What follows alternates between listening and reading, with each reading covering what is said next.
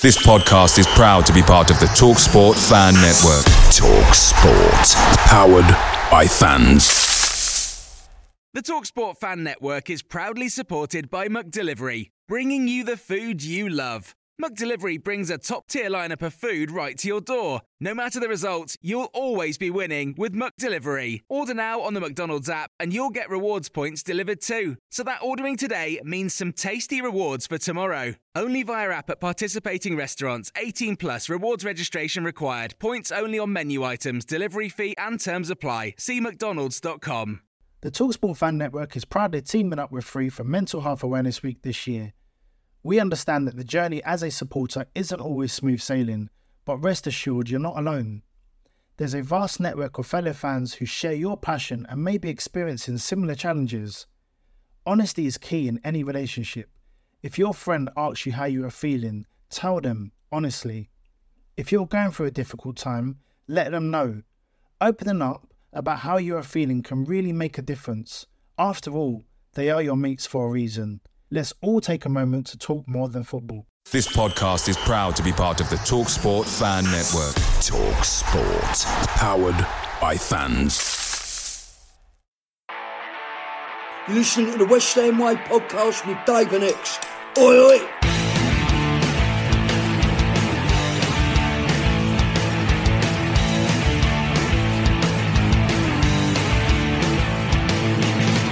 Hello and welcome to the West Ham Way podcast with myself, Dave Walker, an ex WHU employee.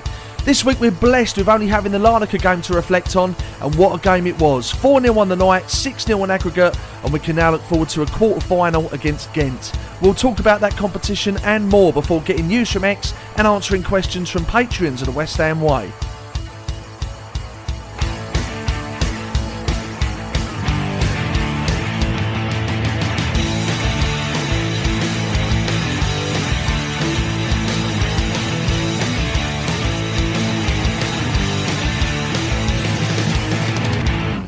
Ex, it's been a nice break from the Premier League, made even better by a convincing win over Larnaca on Thursday, which saw us go through to the quarter final. It's getting exciting now, isn't it? Yeah, mate, definitely. It's a welcome distraction from the league, that's for sure. Where uh, obviously we've got an amazing record in Europe. Um, I thought we played really, really well on Thursday. I mean, it's hard to judge because you're playing against essentially what's I don't know really what the equivalent is. Maybe League One, maybe um, team. I don't know if I'm being harsh there or not, but certainly they're not a Premier League standard. And obviously they went No. down to t- ten men at 45 minutes as well, and they were two 0 down from the first leg, so everything was in our favour. But that said, you can only beat what's in front of you. And I thought I thought they played played well. Some individual performances were good, and obviously European quarter final. It's exciting to be in any draw for any cup at the quarter final stage, and uh, yeah, got a decent route towards the final for it to get through, and we've got. To, I think fancy our chances now. Yeah, I I think you have. You have to. And, and do you know what? I was go as far as to say we've got to win this competition now. You know, if you look on paper, I think we've got the best side in the competition. Some of the teams that might have been rivaling us to to win the competition are out. Um, the bookies have made us favourites to win the competition. We really have to go all out to try and win this now, definitely. And it was just so nice. It was nice to see the players play with a smile on their face. They was enjoying their football. The fans enjoyed it as well, and it was just a nice night, really. Um, who stood out for you? I thought Lanzini played really, really well. I thought he connected Yeah. the play brilliantly. I thought he worked hard. I thought he was looking to make things happen, was energetic, uh, creative. Uh, I mean, obviously the the headlines usually go to the goal scorers. So Bowen played well, and obviously Mubama, I thought it looked lively when he came on, and great for him to get a cheeky little finish there as well. But I think, yeah, if I I agree with the patrons this this week, and they voted Man, Manuel Lanzini as man of the match, and I think I agree. I think he was really, really good, and it does ask the question whether going forward he's. I mean, of seen one performance, but whether he should be considered to be starting from now on. Well, you're absolutely right. And it's one of the questions. Um, we're looking at the bigger picture, actually, when it comes to Lanzini. And on that note, the patrons did vote for Manu with 51% of the votes, followed by Bowen with 21% and Scamsey, our old mate, Scamsey, with uh, 10%. But speaking of Lanzini, he did have a good game, really good game. And whilst we're only talking about Larnaca, should he still have a future at West Ham? Because as it stands, I think his contract's up in the summer. And I don't think we're looking to renew it. But whilst he hasn't been quite the same player since his injury, he's only 30. I mean, would hmm. you give him a new deal? I think it would depend on how much he was asking. I think he's on about. I mean, I'm guessing this is a, a pure guess. Seventy-five to eighty thousand a week, maybe even more.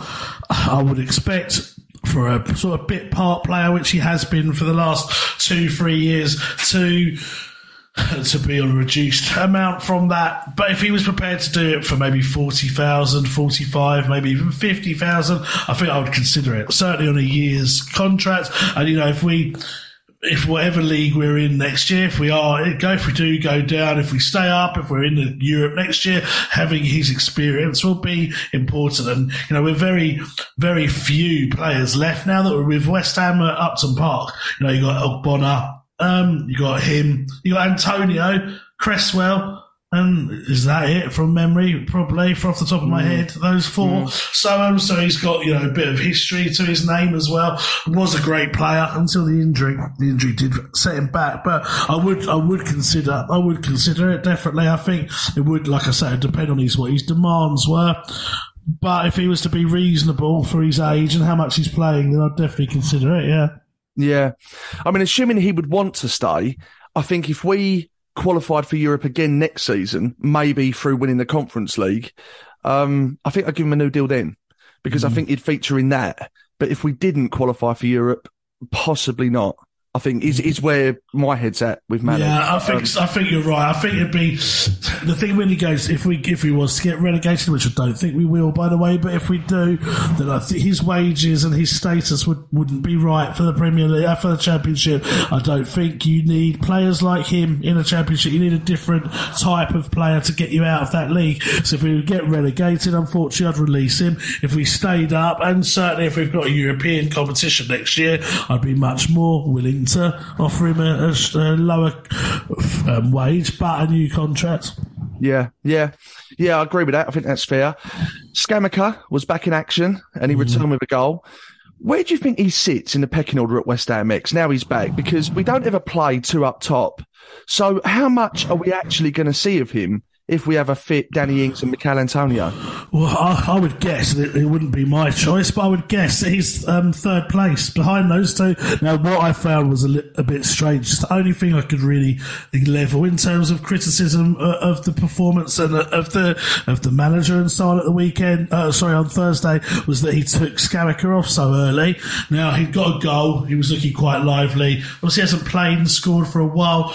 I, especially with a break afterwards as well. You know, it's not like we were going to a Premier League game at the weekend. I would have given him the full Yeah. nine. So, you know, let's see if he could get another goal, build his confidence up, build his match fitness up. The manager's already talked about match fitness being an issue for him. So then he has an opportunity to play 90 minutes in a pretty meaningless game uh, with a recovery period afterwards. And he takes him off after 55. Now, it's great because Mubama came on and obviously he got his first goal for the club and he looks a prospect. But I would- personally would have kept him on for the full 90. So I was a bit surprised at that. But to answer your question, I think purely because Moyes loves Antonio so much, Antonio be ahead of him. And then and as a result, Ings is more of a similar player to Antonio, so it'd fit our system. But I personally would try and get Scamacca into this team because I think he offers us a hold up play, which none of the others can do.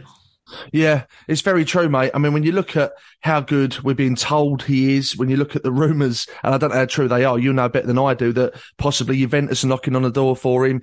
Um, he's Italy's number nine.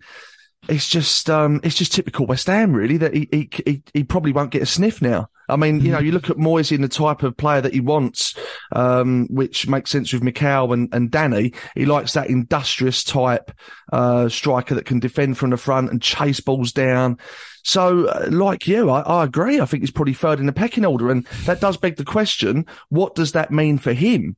How does he feel about that? Is he happy to compete and try and prove people wrong? Does he believe in the system? Does he think he fits into the system?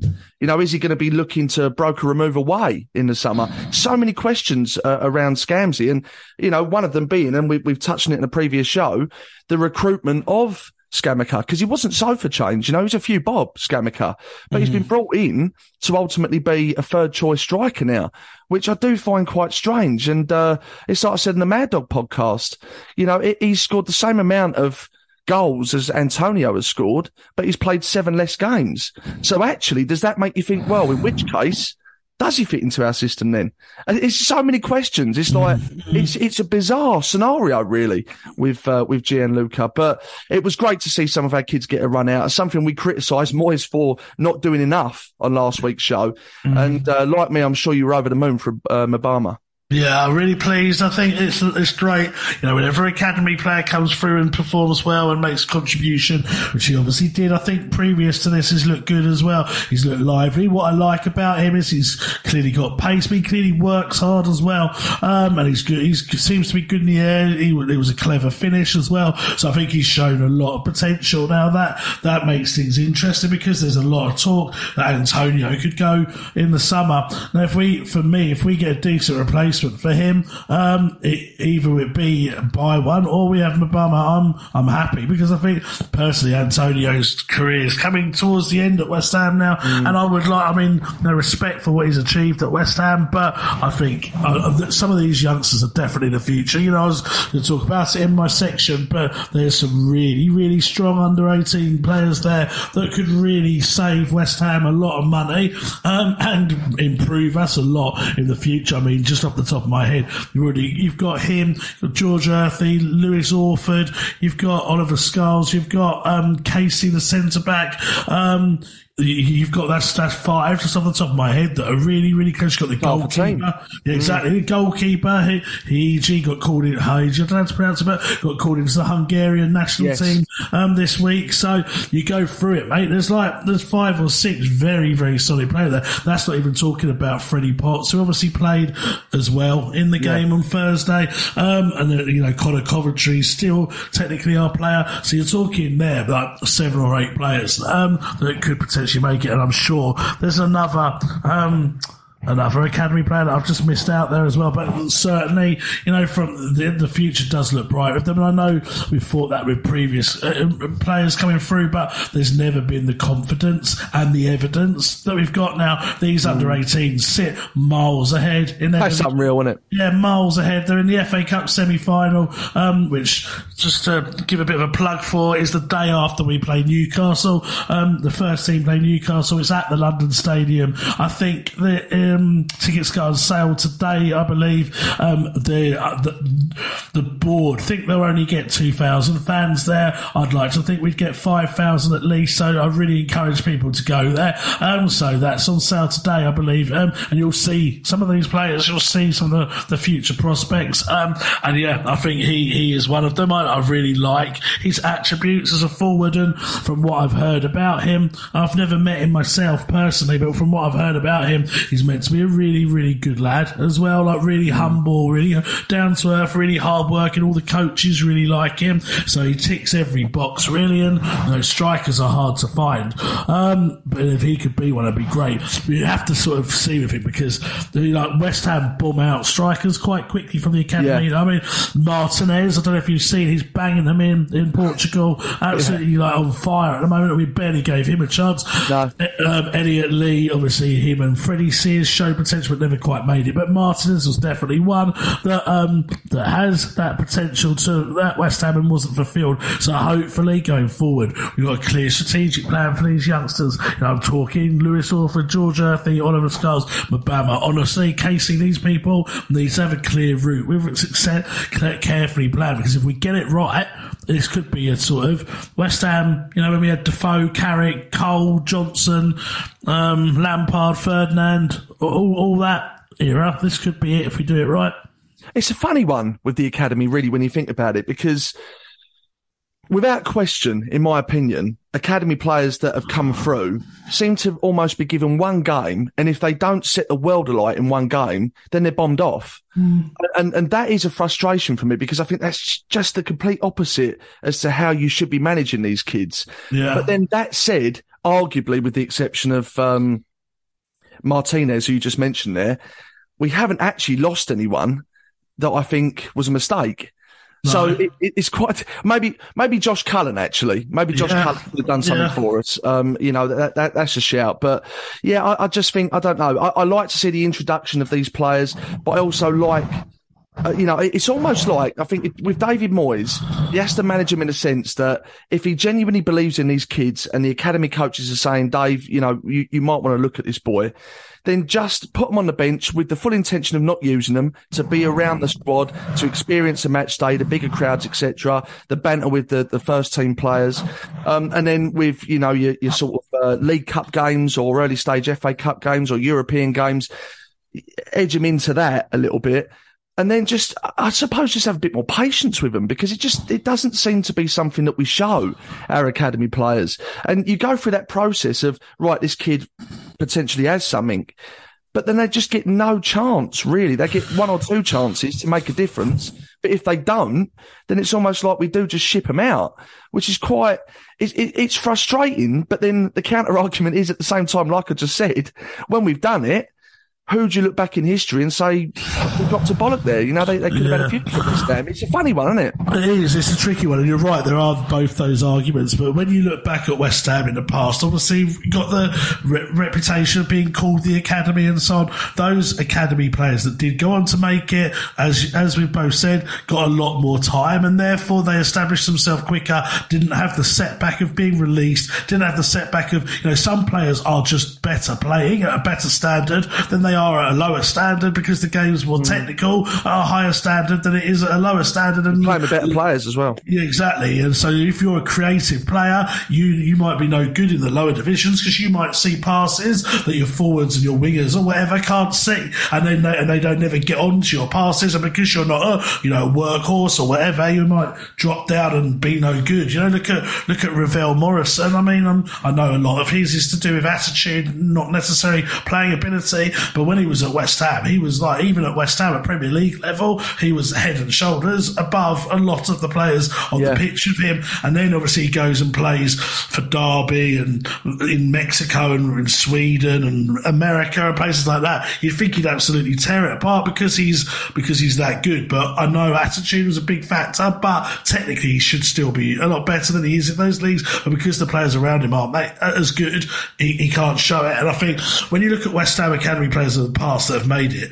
I, I, don't think if if some of those academy players had been in the team like in this era, I don't think we'd have given a chance to any of them. Steve Potts said like play five foot seven, same height as me, would have been bombed out because he was too small for a yeah. centre back, no doubt. Mm. Rio Rio Ferdinand, I know people spoke about him a lot when he came through, but he had a lot of mistakes in him. He was a bit like Reece Oxford, you know, he had that sort of all the attributes, but his contributions were like his concentration stuff wasn't great. I think he would have gone quickly. Frank Lampard. Frank Lampard didn't do anything for about the first year or so at West Ham, and then he started to score goals. And even then, you know, he bombed him out for 11 million. And of course, he went on to be like, you know, Chelsea's greatest ever player, arguably. Um, I think, you know, even if you look through other players, um, Joe Cole maybe had the skills, but would they have trusted him enough? Jermaine Defoe probably would have found a reason for him not to be in the team and, and bombed him out. I just think with modern football, with everything to do with modern football, it's so reactionary and it's so results driven Uh, for that particular time. There's very little long term strategy. It's like we need instant success now. And that's because there's so much pressure on managers. Managers, you know, someone like John Lyall, for example, or Harry Redknapp back in the day, probably thought they were going to be West Ham manager for pretty much as long as possible, unless they absolutely fucked it up. Whereas now, David Moyes, you know, he, I know people say it started last season, but technically he's had one bad season and pretty much the whole fan base hate him. And he, and he, and he has to get results that the game against Southampton is so important. So he can't think, oh, do you know what? I might ease this guy in because maybe in a year's time I'll be able to play him. He has to play whoever it is now. And I think because everything in football's become so results driven so quickly and so much pressure on instant success, youngsters of today have a harder job. And I also think the abolishment of the reserve league system has also not helped them because they've not got that test against proven Premier League players until they get into the Premier League, they don't have that gradual step up. And I think those two factors make things harder for young players now. And of course, the influx of cheap foreign players that can do the job quicker because they're more experienced, but maybe not as talented than the young stuff. Those three factors make it a lot harder for youngsters. Now, I'm sorry to go on, but you look back at West Ham teams over the years. Look at the 1980 Cup final. I mean, the only foreigner in inverted commas was Ray Stewart. You Yeah, know, and like, yeah. you know, and you look through it, and um, and and for years, you know, you look at football 20, 25 years ago, there was barely any foreign players, so the youngsters got their chance, and of course, the foreign players have added so much to the game, so much in terms of discipline, in terms of diet, in terms of creativity, skill, flair. But what they have done is halted the progress of a lot of sort of very good youngsters. And I hope West Ham have a strategy in place to get this under 18 squad because they're clearly good. They wouldn't be that far ahead of the league against people their own age. pissing it, pissing it. Yeah, exactly. So they're clearly good. We're just going to have the right strategy. Kenny Brown is a good man. So hopefully he, alongside Noble and others, will be able to do that for those lads. I hope so, mate. I hope so. And on that note, you're quite right. I, I'm pretty sure that a fact from that 1980 Cup final was that we were the last team to win the FA Cup with an all British side. It's not English, but British, um, which is something to be proud of, I think. Yeah, But, um, yeah. Last championship right. side as well, weren't we? I think. Yeah, yeah, yeah. I think you're right. equivalent second second Yeah, tier yeah. side. Yeah, no, I think you're right. I think you're right. Um, but yet, money plays a massive part as well, Ex, because, you know, what the problem that we've got now that Johnny Lyall didn't have in his day, for example, is the catastrophic financial consequences of going down. you know, yeah. and, and, and I think it's easier with European scouting networks, etc., to go out to across Europe to try and find that diamond in the rough or a superstar that's maybe out of a favour, uh, of his current club to bring them in rather than just give a youngster a chance. It, it's hard, mm. I think, to mm. make it top level English football than it ever has been, ever. Definitely, definitely. Which is why I've got so much respect for anyone that does, for any club. I mean, you look mm. at our own club, Declan Rice. What a phenomenal achievement it is for him. What a phenomenal player to have come through and made the impact that he has and then gone on to represent his country. Unbelievable. How many Declan Rices we're going to have moving forward, I don't know. But I, I, honestly, I look at this academy now and the under 18s and what they're doing. Are they still undefeated? I don't think they've lost a game, Ex, have they? Um, I think they might. Uh, good question. I wish you'd asked me when I had time to have a look. But, Sorry. because now I'm on, now I'm on the spot. But um, I think I think you know. um, no, I'll have to. I thought they'd maybe lost one. Um, no, they've Mate, lost I- two. They've lost I don't two. know. They've Oh, lost they two. have lost two. Yeah, but they've won, okay. well, won six. I've just got it up quickly. They've won 16 and lost two. And actually, I think their losses have come in recent weeks anyway, when they were so far ahead anyway that it did, I think it didn't really matter. Yeah, yeah, but it is exciting. It really is. Mm. I mean, it, this is the, I think the most excited I have felt about our academy in a long time. I think we've got some really promising kids coming through here. And, you know, Kevin Keen, who understandably didn't want to name them because you're putting unnecessary pressure on them. He said, um, at our event, our pre-match event, that, uh, there's definitely three or four boys that will be knocking on the door. And that's fantastic, you know, because, you know, I, I think, in recent years, it's almost been a little bit embarrassing to call ourselves the Academy of Football when you look at the amount of players that we haven't produced. But to potentially start looking at some boys coming through now, I think it's fantastic. I really do.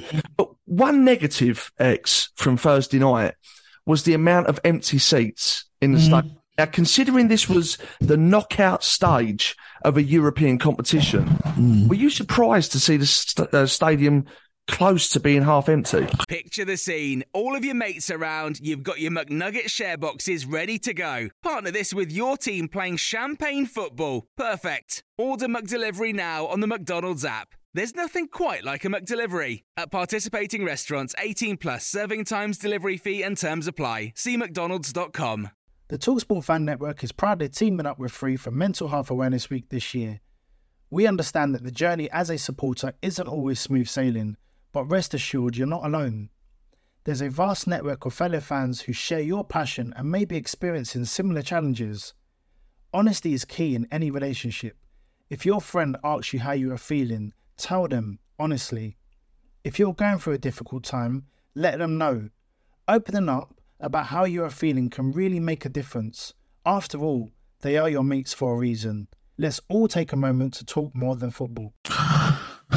There were some factors to take into consideration. There was a train strike um, that that affected a lot of people. I know it affected a, a, few of our patrons because they offered me tickets to give away to other patrons as a result of them not being able to get there, which is a great feature, by the way, for those of you listening for free yeah. um, to this podcast on our Patreon. We have a we give away tickets to games, and we have a, a forum on Telegram where uh, patrons can swap and sell tickets to each other. So you are missing out by not doing that. But anyway, that's one of many features. Um, I think that was a factor. I think um, I think obviously the pricing of the tickets wasn't great. I think they they they corrected themselves after um, a period of time, but still my ticket because I'm band one I think it was about sixty quid from what I can remember, um, and that is that is a lot of money to play in addition to the money you already pay for your for your season ticket. Um, so there are factors, however, and obviously the league performance. People are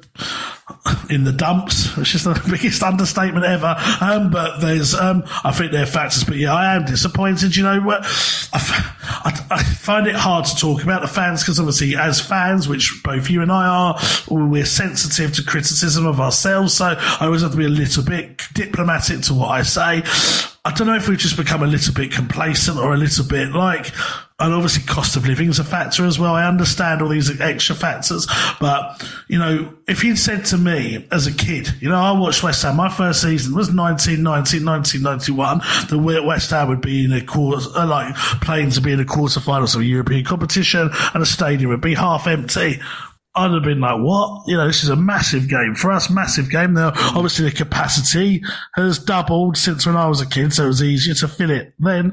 But I, I don't know, mate. I, I, feel, I feel a little bit disillusioned with the fans at the moment, uh, uh, uh collectively. Um, I, I, don't want to say too much because it always gets me in shit from fellow fans, but there's so, like such a negative vibe at the moment, and I know things aren't great at the moment, but I've supported West Ham in much worse situations than this, m- much worse, and I, I don't know, maybe, maybe the more modern fan, which is obviously the voices you hear more on social media, have become more accustomed to West Ham being better than what they were when I was a kid, and obviously playing at a new stadium, uh, we were promised that we would be better, so maybe the expectations have been risen to what they were when I was younger, but I'd been buzzing for that game as, and I was, and mm. I was mm. there, as were you. So, I don't know, yeah, it's, it's something that the club definitely needs to have a think about why it is and what can be done to address it, definitely. Yeah, I mean, look, from a personal perspective, and again, I, I know what you're saying, and I share the view that you don't want to have a fans. You know, you, you don't because fans don't like it, and and you know, there will be reasons as to why that stadium was, was half empty. But just from a personal perspective, and I'm going to be brutally honest now, I took my little daughter there who I've spent a long time trying to, well, I, I say try to, she's bought into it straight away. So there's not much trying, but convincing her that, you know, uh, about the history of West Ham, about the DNA that makes her up, about the fact that football isn't a sport, it's territorial. And, um, and you go into these games and, and, you know, you've got another club coming to take points away from your area, you know, it really instilling the, the, the, the beauty of football into her. And she's bought into it massively. And I've done quizzes with her about the history of West Ham and the current squad and what, who wears what squad number. I've really put the shift in. And then on Thursday night, we go there and um, I, I, just found it a bit awkward at one point where my daughter says, oh, what, why, why are there so many empty seats? I, Dad, mm. I thought it was a big European game. Like, mm. don't we get into a quarter final if we win this? And I found myself having to lie to her. And, and I mm. basically said, I mean, I mean, it wasn't a lie because you just said it yourself. Oh, well, there's train strikes and I, I come out with something else or another. And, and, I thought to myself, I shouldn't be saying this. Like this, this really, I mean, this is a European competition how some people book this competition as pony, I'll never know. I know, I know. I would, I would love to win this competition. Yeah. Hmm. And, and it's been flagged up on social media as well. Look at Jose Mourinho's reaction mm-hmm. when he won the Conference League. I mean, this is someone that's been there and done it. You know what I mean? And he, he treated it with that level of respect. Roma are a massive football club. The players were buzzing to win that competition. You're telling me West Ham United it would almost be embarrassing to, to win that competition. There's absolutely no way. I'm not having that whatsoever. So I've got to be honest. I was disappointed to see just how many empty seats there were. Okay. There were mitigating circumstances possibly, but I don't know. That said, I was a little bit disappointed, really. Um, Mm. and I, I just think, you know, for us, I think we've, I think we've got a phenomenal away following. I really Yes, do. I yes. Away days, I think we're phenomenal West Ham fans. I think we're notorious for it. Home following, not great.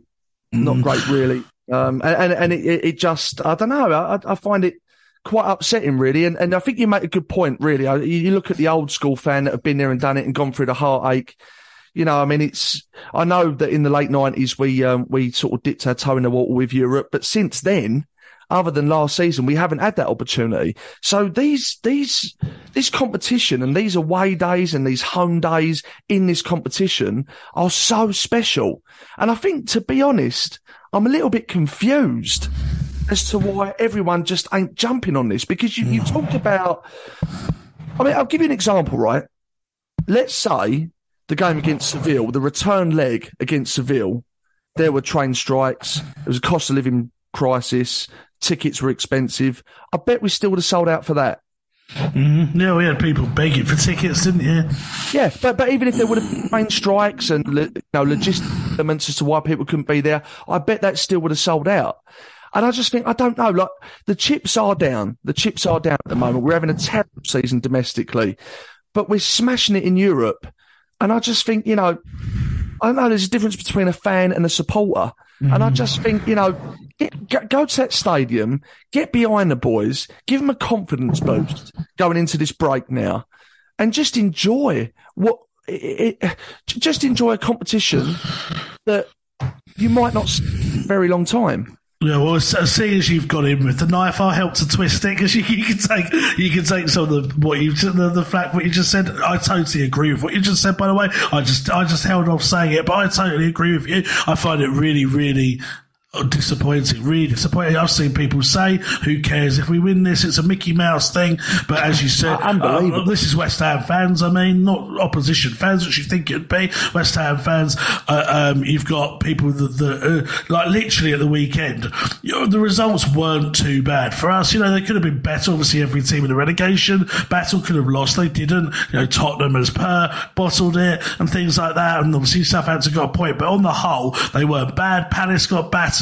Um, you know, uh, what's her face lost as well. Wolves to keep them in it, although that would have been better to have, to have been a draw. Of course, Everton would have been better to have been a loss. They weren't disastrous, and I just saw this like complete meltdown. Bournemouth lost as well. Complete meltdown on social media. Like we're doomed. It's awful. It's the end, basically like almost like end of the world scenario. And of course, we're in a very difficult situation. There's no hiding from it, and people have been saying that Moyes is going to take us down.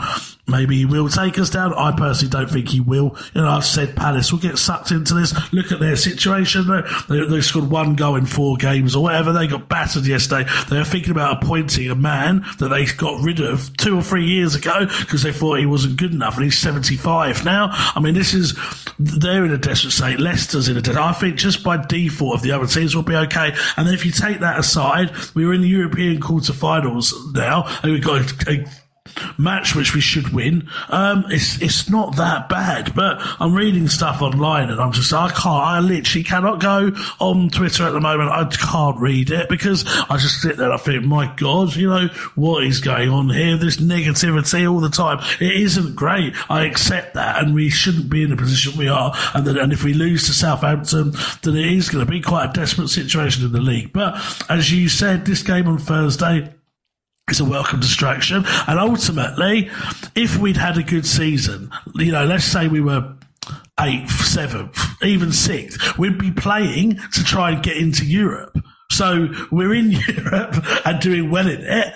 Why are we not celebrating what we'd ultimately be playing for if we were doing better in the league? It Yeah. just, it just, Yeah. doesn't make any sense. It just doesn't make any sense. No, you're Like, right. you know, You're right. you know, because we'd be going, oh, we might get into Europe if we finish seventh, we might get the Europa League, or if we finish sixth, we might get the Europa League. Obviously, we're not going to get Champions League this year, but if we get seventh, it'd be brilliant. Well, we'll- It's so true, Ex. Well, we've got that, and if we win the Conference League, we'll be in the bloody Europa League next year. But this, but this season, oh no, we don't care about that this season. We don't care about it. It's Mickey Mouse. Who cares? I'm just like, my my god, I, I can't, I can't get my head around it personally, and I, I'd give anything to go back to when, you know, I remember West Ham fighting relegation battles. I've seen us relegated three times before. I'd go back so much. So having that time where, you know, fans were, we are in the shit, but let's try and get us out of it rather than just the absolute mood hoovers that seem to dominate a Yeah, lot of I- social media and stuff. Abs- absolutely, mate. And, and I like to think I'm not one of them. Hmm. However, I do think it's that bad. Domestically, I do actually agree that it's that bad because we are a point off bottom of the league. Yeah, but by mo- you're not going on social media and moaning about it. Oh no, no, 24/7. no, no, no, no, And, no, I, no oh, oh, I'm not. And and the people you're talking about are right. They're attention seekers. They want followers. They probably, I, I, don't even know if they watch the game. Let them go. But you know, I, but in terms of how bad things are, they are terrible in the sense that. If you look at the sort of mini separate league of the relegation candidates, because there are quite a few. Do you know, I was looking at the table Ex. I can't remember at this stage of a season a closer relegation battle No, I can't. so many different teams. And um and I just look at those teams and I look at the squads they've got and I honestly think we're so superior to them. And that's what worries me. Because we are so superior to them on paper, yet fundamentally something is rotten that is causing the issues that we've got. And I think I know the answer. I do think it's David Moyes. And a fallback of that is David Sullivan because he's not tackling the problem. But we've covered this on previous shows. But when you look at Crystal Palace, why do you think they're going to appoint a manager that they then sacked or got rid of two years ago who's 75 and none of their fan base want, it seems? Well, I, I, you'd have to ask Crystal Palace fans that. I don't know. But then again, it does go back to the theory that I've got that sometimes when the rot sets and players just need a change, a new face, new training regimes, someone friendly to talk to. You know, it just, just the, the, the minor attention to detail. You know, I think it was, it was, um, I probably shouldn't name him actually, but it was uh, an ex-player that said to us actually on a public podcast, I think, but I still won't name him. And he said, um, he said that the, the West Ham players, like, I'll give you one example. West Ham players have to stay over in a hotel the night before a home game. And they don't like doing that. They'd rather be at home with their families and drive to the game. Little things, little things like that. Let's say that that was the case with Crystal Palace. If Roy Hodgson comes in and he instantly says, right, we're going to scrap that. You spend time with your families and then I'll see you in the morning. Little things. You, you put three, four, five of these things together. If you've got the players, and that's, that's the big if. If you've got the players, someone fresh coming in, making certain changes, whether it's, tra- whether it's cultural, whether it's training, whatever it may be, the players will do the rest. And I'm a firm believer with West Ham, we've got that good a squad of players that the players will do the rest if someone new comes in. I genuinely believe that. So that's why I do think it's that bad. I hope and pray, and I've got every single digit crossed, that Moisey will have enough to finish fourth from bottom. But I'll be honest with you, Ex, I'm 50-50 at the moment. I think we'll stay up. I'm sorry, I do. Uh, maybe I'm being overly confident, and people will, it will obviously hugely come back to haunt me if if if we do go down. Be like, I told you, I told you, told you. At the moment, another thing that seems to slipped into West Ham culture is a very much a "I told you so" attitude. When and so it's like fans want what they've thought would happen to happen, even if it's negative, just to prove a point. But I um. I think we'll stay up. When you look at that league table, I honestly believe that Crystal Palace are in big trouble. I think Leicester are in big trouble. I think despite getting a few decent results recently, obviously beating Liverpool, I think Bournemouth are, I think Forest are in trouble. You know, Forest losing 2-1 at home to Newcastle when they were 1-0 up. That's a, that's a significant result. You know, Wolves just lost at home to Leeds. Southampton lost their two centre backs at the weekend. I don't know how injured they are, but they both got subbed off before half time and through injuries, both their centre backs. You know, we've still got to play Southampton. We've still got to play Palace. We've still got to play Bournemouth. We've still got to play Leicester. We've still got to play, uh, if it Leeds, have we? I can't remember. No, might have played, no, played Leeds both times, but, but we've still got a number of those fixtures. It's definitely within our hands. I think we'll get enough to stay up and it's more the fault of the other teams. Um, and I know some of them are starting to show a bit of fight, but they're not, they might be showing fight, but they're not getting three points over the line every time. I just think I feel comfortable enough that our squad is fit now. Oh, unless something happens over the international period, we've got Aguerd and Zuma back, which we haven't had all season. We've got Scamacca, Ings, and Antonio. And well, Antonio's a bit of a debate on, but we've certainly got at least two of them. We've got Cornet coming back. I just, I just feel that we'll have enough to stay up, and I think we'll do well in Europe. And actually, I'm almost thinking that by the end of the season, if we stay up, which I think we'll even do better than that, I would go that we'll finish 15th or 14th, something like that. If we stay up and win the Conference League, you could argue it's been a good season. And then I think that will be the debates we'll be having in the summer. Mm. Yeah, I think you made some really good points there. I mean, talking about the competition itself, like I've said, I, I, genuinely believe that we're the best team left and we're the bookies' favourites, which um, speaks volumes. We're unbeaten so far. The Gaffer always plays a strong side in Europe. I, I definitely think we're in with a shout, but I don't know. The, the one thing that, that worries me a little bit with this European competition, and again, this is a funny one. If you look at the Europa League campaign last season, David Moyes categorically overachieved to get to the semi final. So to, to overturn Seville over two legs was incredible. T- to do the same to Lyon was incredible. So that was an overachievement to get West Ham United into the semi-final of the Europa League. I would never ever take that away from him. But what I would say is, once he got to that stage, I actually think he underachieved because mm-hmm. in the semi-final he's gone to a bang average Frankfurt, bang average Frankfurt. They were treading water mid-table in the German division and we absolutely flunked. We burnt out. We, we, we blew it. And if you get past Frankfurt, you play Rangers. And I'm not for one second saying that's an easy game, but I think you'd fancy that. And if you win that, you're in the fucking Champions League. Mm. So it's a really weird one last season. We had some fantastic memories, some fantastic results, but we've done the fucking hard work. We've beaten the big boys. We beat Seville. We beat Lyon. Get to Frankfurt. We fell away. And that's the only thing that worries me a little bit about this conference league is that, you know, we've got a good quarter final draw there. But then when we get to the semis and maybe even the final, are we going to lose a game that we shouldn't be losing? And time will tell, I suppose. And that brings me to ask you about the quarter final draw. Could have been worse. Could have been better. What's your thoughts?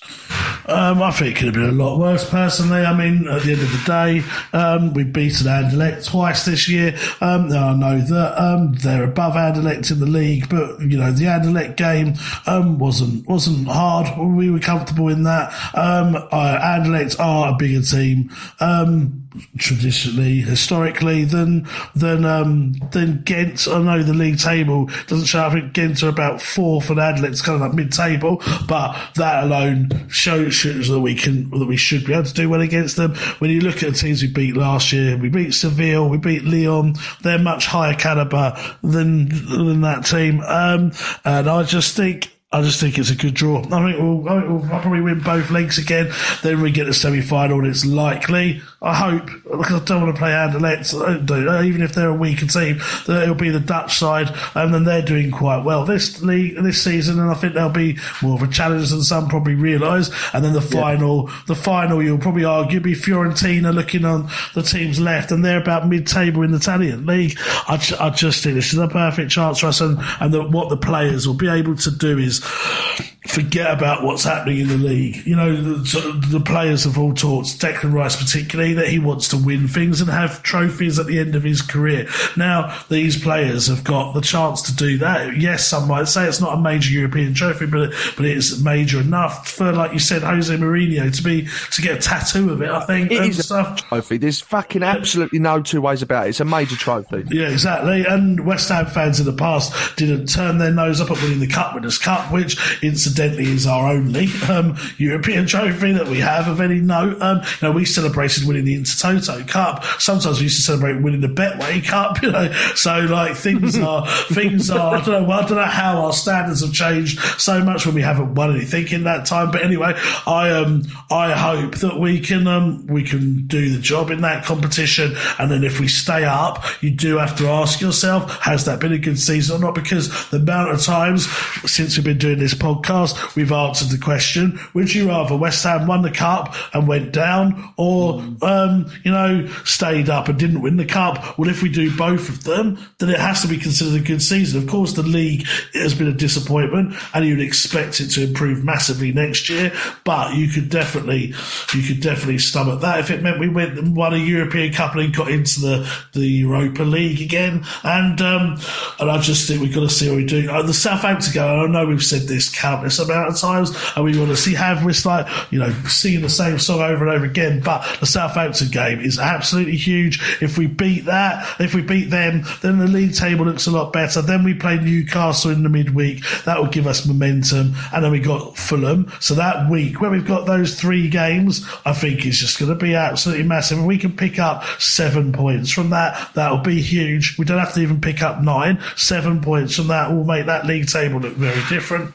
Mm, I mean, it's, it is such fine margins. I mean, we're literally talking a couple of results away from knocking on the door of the top 10. Exactly. so, I mean, but then we're one point away from the bottom. Um, I mean, it, it's, it's a crazy old season, really. Oh, it's horrible. it's stressful as hell. I hate these is, seasons yeah. because so much rides on it. Like, you know, your, your, your, your mental health, your, our business, our, um, you know, the, the dealing with negativity, um, players staying, attendances next year. It's, it's, it's absolutely huge that we stay in this league. But, um, I just think if we can turn what it's almost like some people want us to lose so they can moan about David Moyes and moan about Sullivan or whatever. If we can shift that attitude to, yeah, I don't like Moyes or yeah, I don't like Sullivan and this person could do a better job, but whilst I'm there, there I'm going to give it 100% get behind the lads. Come on, we can do this. Then I think we will do it. I really do. And, uh, and I just hope we do. And I'm sure, I'm confident we will.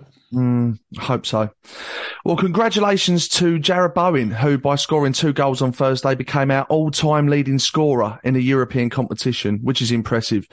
And I think he's starting to get somewhere near back to his best now, isn't he? Would you agree with that? Yeah, honestly, his performance against Aston Villa was his best performance of the season uh, because he was running at the players, taking players on, getting down that byline, creating opportunities, and then he's followed it up um, with two goals against um, in Europe, and that for that header was a brilliant header, by the way, particularly for a guy who's, a, who's, a, who's a winger. So obviously, heading's not ever going to be one of the attributes he needs, um, particularly. So that was that was a great finish. Um, I think I think he's starting to look good, and this this is what gives me hope, mate. To look for another positive. Bowen's starting to hit a bit of form. I think Paqueta or Paqueta's starting to look better. Cornet's coming back. Zuma and Aguerd are looking. Will start to have a have a partnership now. Um, is coming back and obviously scored as well. Um, I just think there's a number of things now that we have that we didn't have before, and you know it was it was later than this, or probably actually around about this time that the Great Escape was staged when Carlos Tevez started to play well, and Mark mm. Noble did, and James Collins and Bobby Zamora and Robert Green, and we were in a much dire position then. I think we were like ten points off staying up, and I Yeah. swear, I swear, things weren't as a negative then. You know, there's a 2000 and what seven, so it's not that long ago that I, so I can remember it. And I, you know, I was at Old Trafford on that last game of the season when we stayed up. I went home and away for all those games, and I don't remember it being like this. And we are literally what what is it? A point above from um, staying up now? Is it even goal difference? It's it's um, a point, yeah, a point from being out of the relegation. So so we're starting at a much better point. If we can almost just write off what's happened before in this season in the league and start afresh, as this is this is our mini league now. There's there's eight teams from Palace to Southampton in this battle now, and if we pick up enough wins, we'll stay up. Let's start it from this point going forward, and we'll stay up. We will. We've got the squad to do it. The manager might not be the greatest manager for us, um, and getting the best out of the squad, but the players are good enough to do it if they just perform on the pitch properly. Um, and I think we will, hopefully. The next pre-match event, and possibly the last one of the season, is on Sunday, the 16th of April, before the Arsenal game. As always, it's at O'Neill's in Leytonstone. It'll be hosted by Mark Wald, and the special guest for the live Q&A will be club legend Julian Dicks. Tickets are available online, and if you're a patron, you can pay on the door at a discounted rate. I'm looking forward to this one, Ex. Yeah, buzzing, mate. It'll be really interesting to hear from Julian. Obviously, since we last did an event or a podcast with him, he's got the Watford uh, experience behind him now, working with Slav again and, and all of that. And he's got a book, a book coming out, which he'll talk about. And it's always great to get Julian's opinions on things because, you know, he would have worked with a number of those players that are still at the club. Um, he would have worked under Sullivan. He doesn't hold back. He tells you exactly what he thinks. So, you know, if you're a fan, go into that Arsenal game. You're going to get a real um, interesting event and very good value for money. So I think I would encourage you to, to go. Yeah, it'd be really good. It's funny, you know, I spoke to John Hartson the other day, and when I called him, obviously my name flashed up, and the first thing he said when he answered the phone was, "You're not looking for arts in the kitchen that get you out of shit again, are you, Dave?" Did they? Which I thought was brilliant. To be yeah, yeah, that's a good line. To be fair, yeah. but yeah, it'd be a good event. That it really will. So looking forward to it. I hope to see as many of you there as possible. Which, like I say, could be our last one of the season. Okay, it's that time again. The Talksport Fan Network is proudly teaming up with three for Mental Health Awareness Week this year. Beyond the pitch, beyond the results, we're here to connect fans, getting them to embrace the highs and lows of supporting your club because we're not just fans, we're a team. With two in three football fans having struggled with their mental health, we understand that life off the pitch can present its own challenges. That's why we're committed to ensuring you have the tools to stay connected with your friends and fellow supporters. Take a moment to connect with your mates. A simple text or an open conversation can make a world of difference. And if they don't respond right away, don't hesitate to follow up. Let's all take a moment to talk more than football. Away days are great, but there's nothing quite like playing at home. The same goes for McDonald's. Maximize your home ground advantage with McDelivery. Order now on the McDonald's app. At participating restaurants, 18 plus serving times, delivery fee, and terms apply. See McDonald's.com. This podcast is proud to be part of the TalkSport Fan Network. Talk Sport. Powered by fans.